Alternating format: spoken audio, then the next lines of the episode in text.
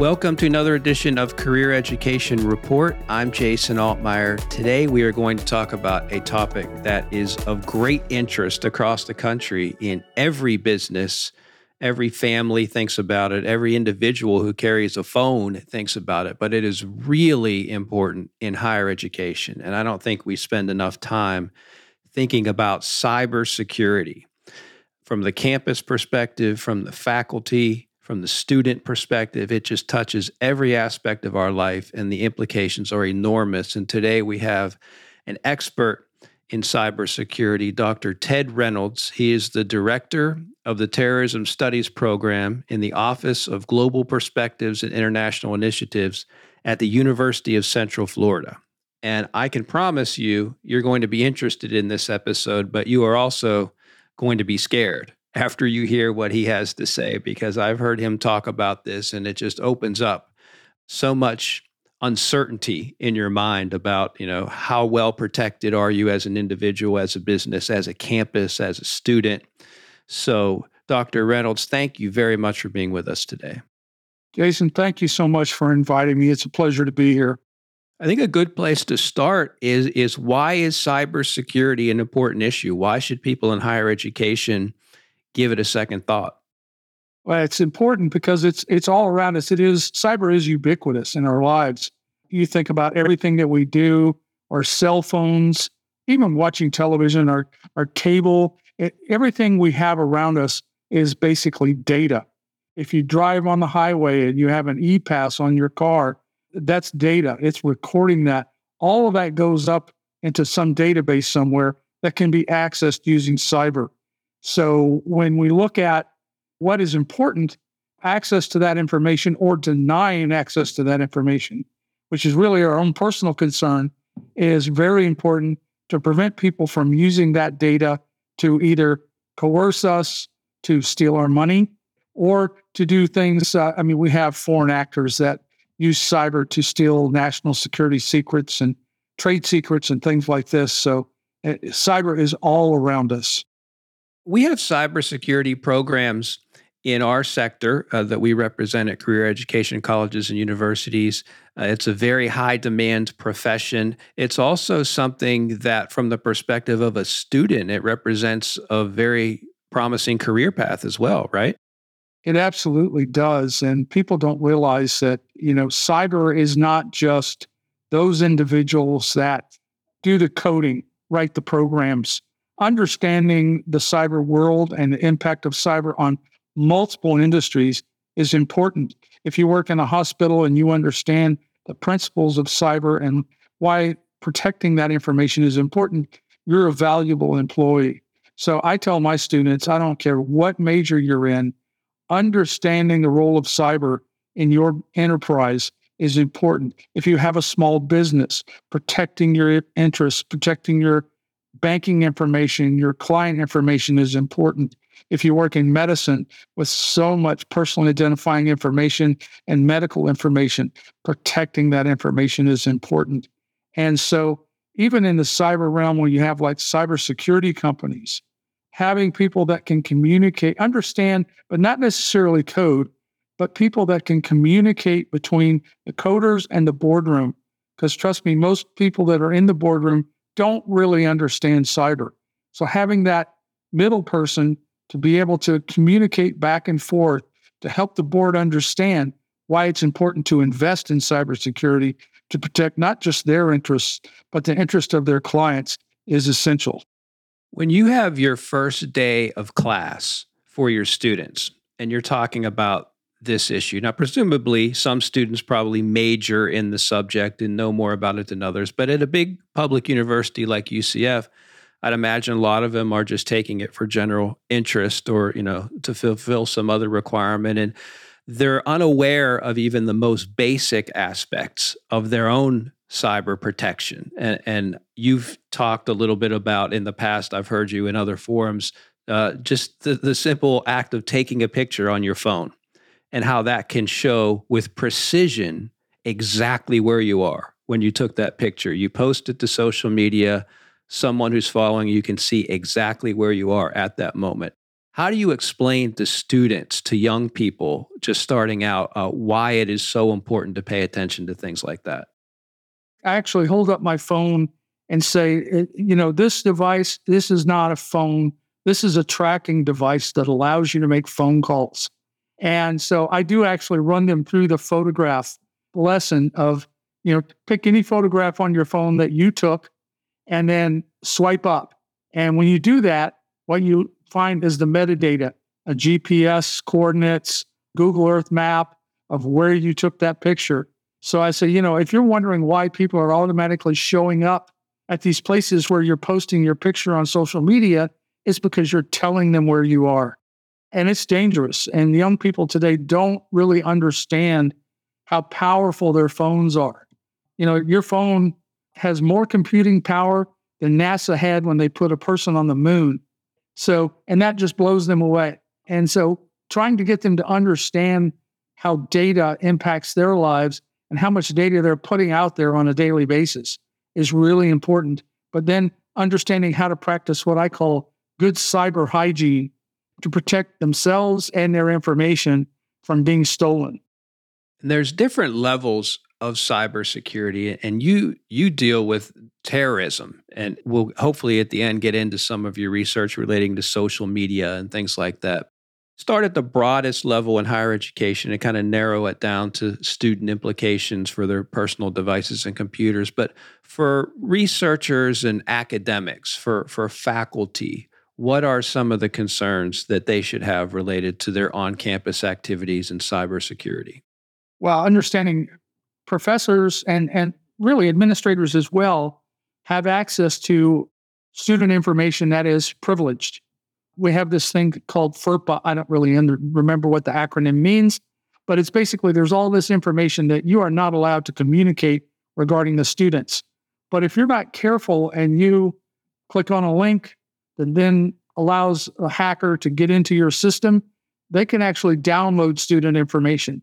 And it's it's privileged there. I'm talking names, addresses, social security numbers, class information.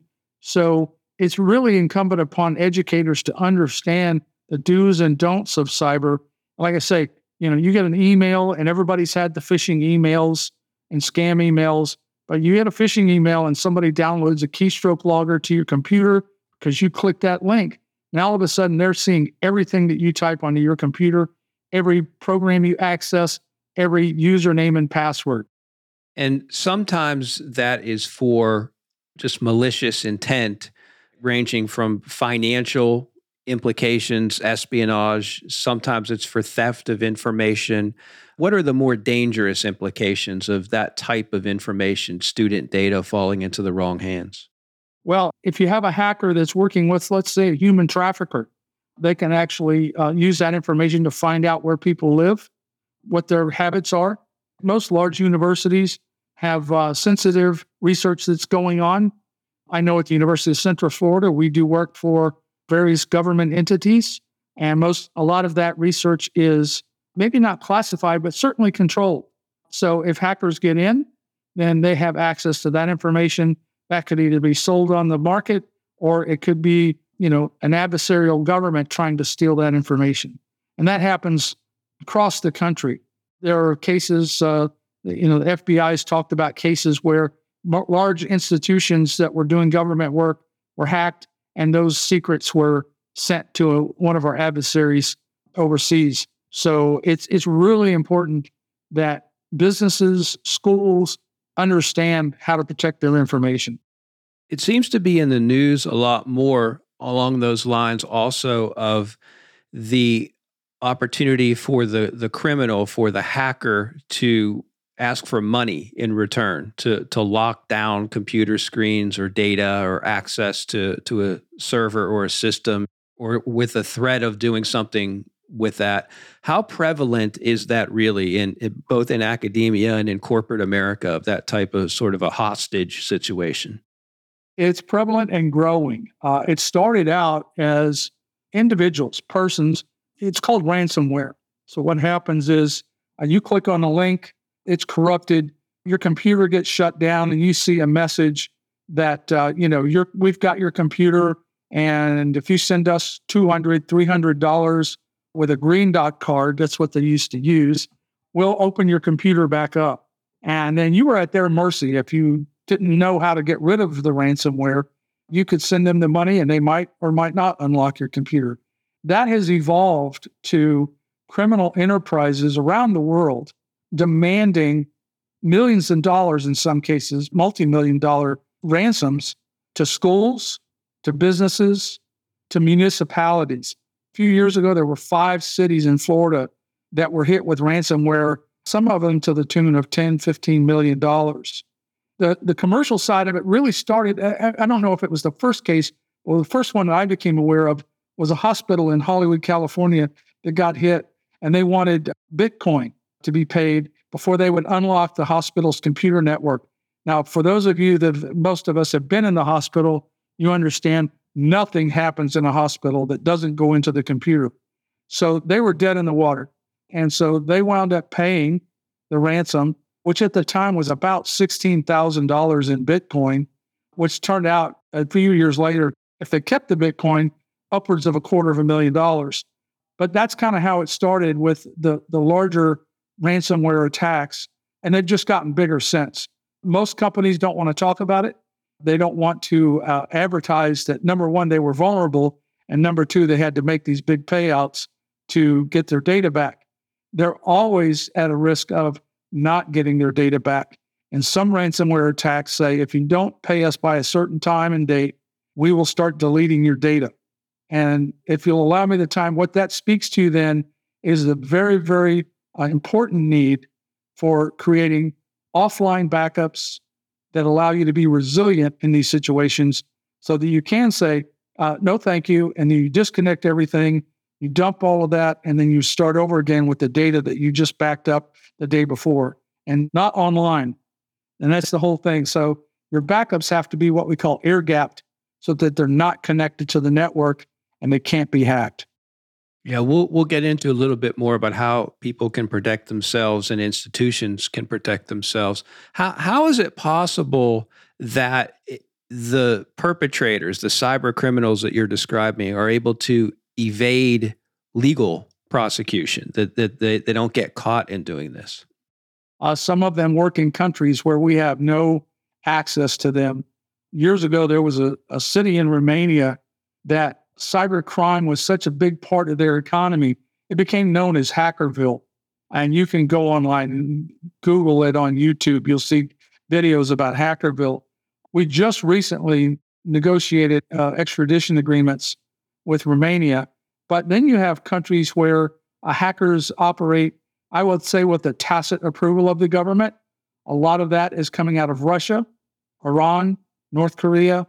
They also are able to mask, for lack of a better term, mask their signal so they can spoof their location so people can't figure out where they are. And it does take the resources of the government to come in and try to solve these issues. Uh, the FBI has a cyber crimes division. Um, but at the end of the day, uh, there's not a big chance of the FBI going to Russia and arresting a hacker that just stole, you know, $10 million from a company. And they know that. So they can operate pretty much with impunity and hitting different targets.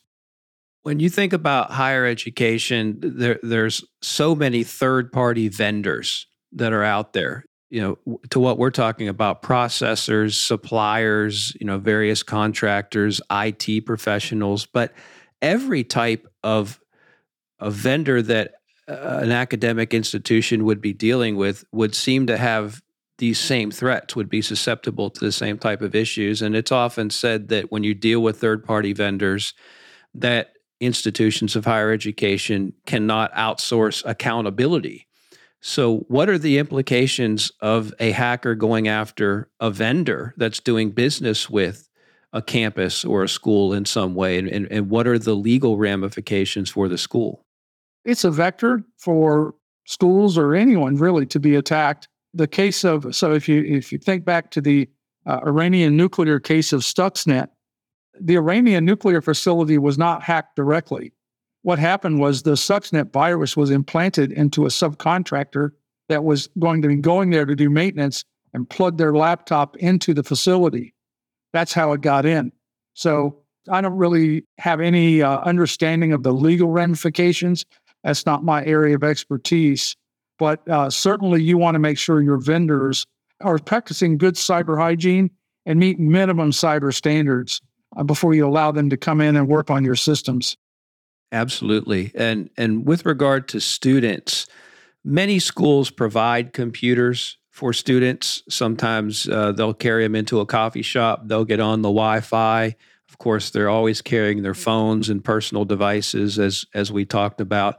So from the student perspective, often dealing with with young people, you know, sometimes more naive perhaps than than others. Uh, what what what are the threats that exist with regard to a campus environment for a young person with all of these devices that they're carrying around?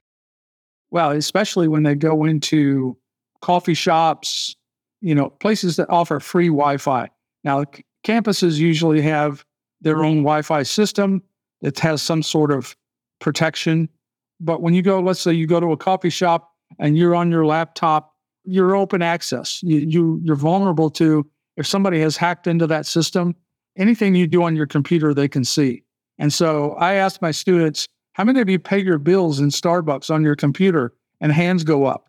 I said, well, you're you're potentially giving someone all of your banking information. And they ask me, they go, well, Dr. Reynolds, have you ever had your bank account hacked? And I go, no, I don't do online banking at a coffee shop, okay, or on my phone.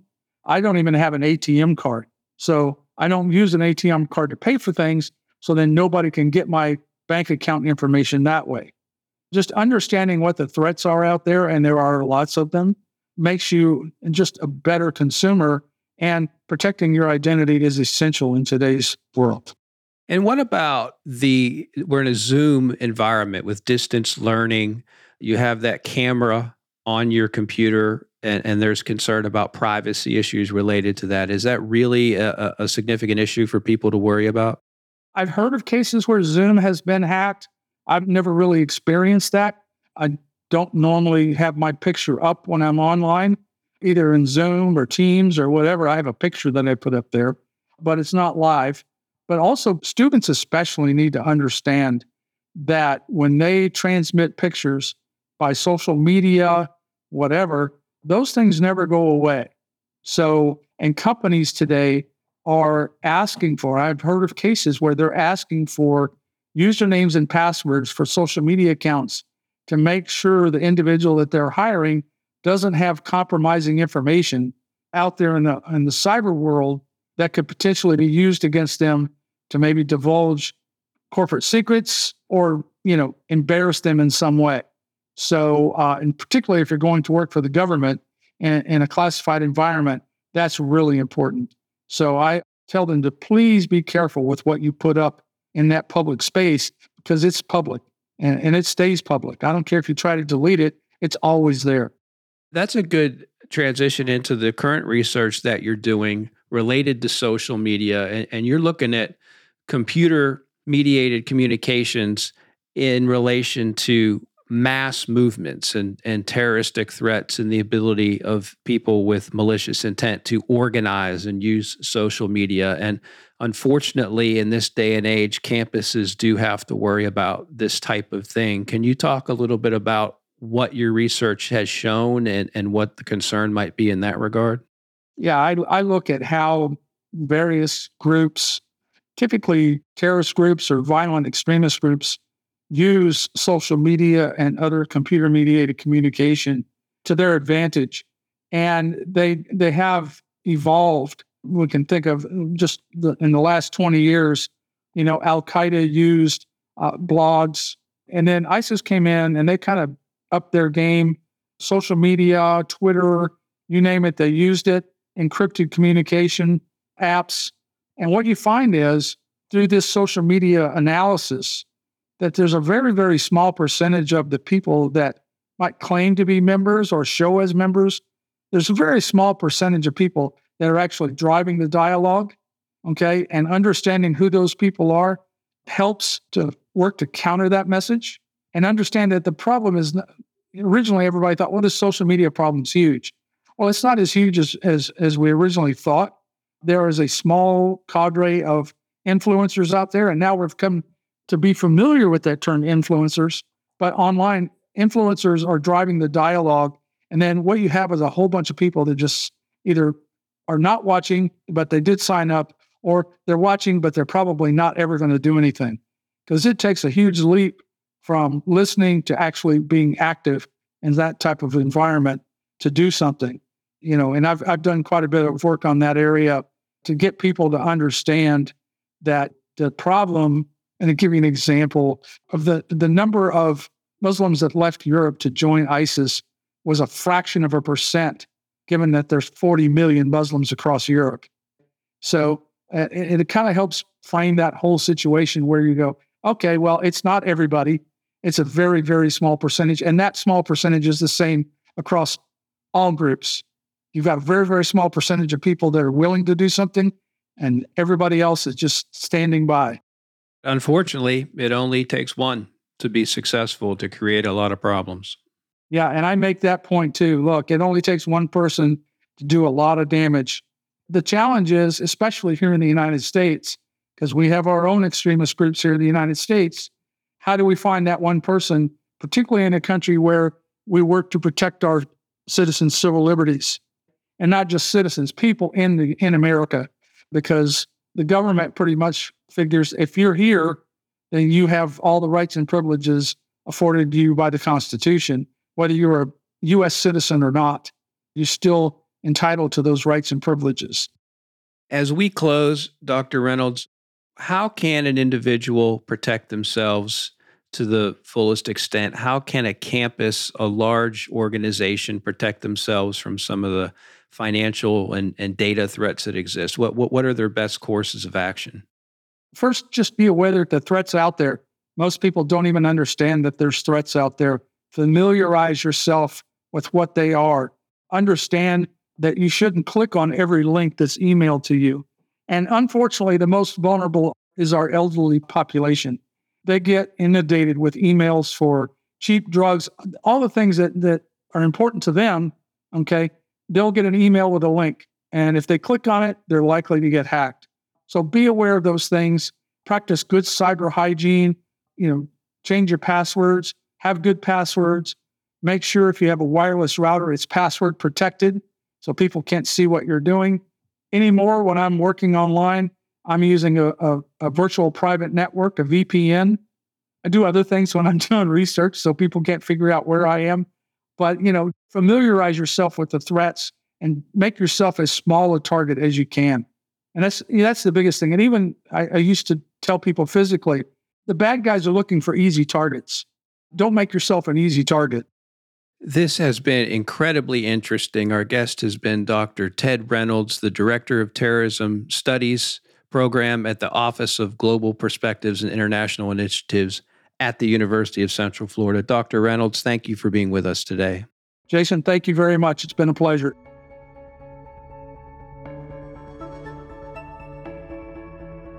Thanks for joining me for this episode of the Career Education Report. Subscribe and rate us on Apple Podcasts, Google Play, Spotify, or wherever you listen to podcasts. For more information, visit our website at career.org and follow us on Twitter at CECUED. That's at C E C U E D. Thank you for listening.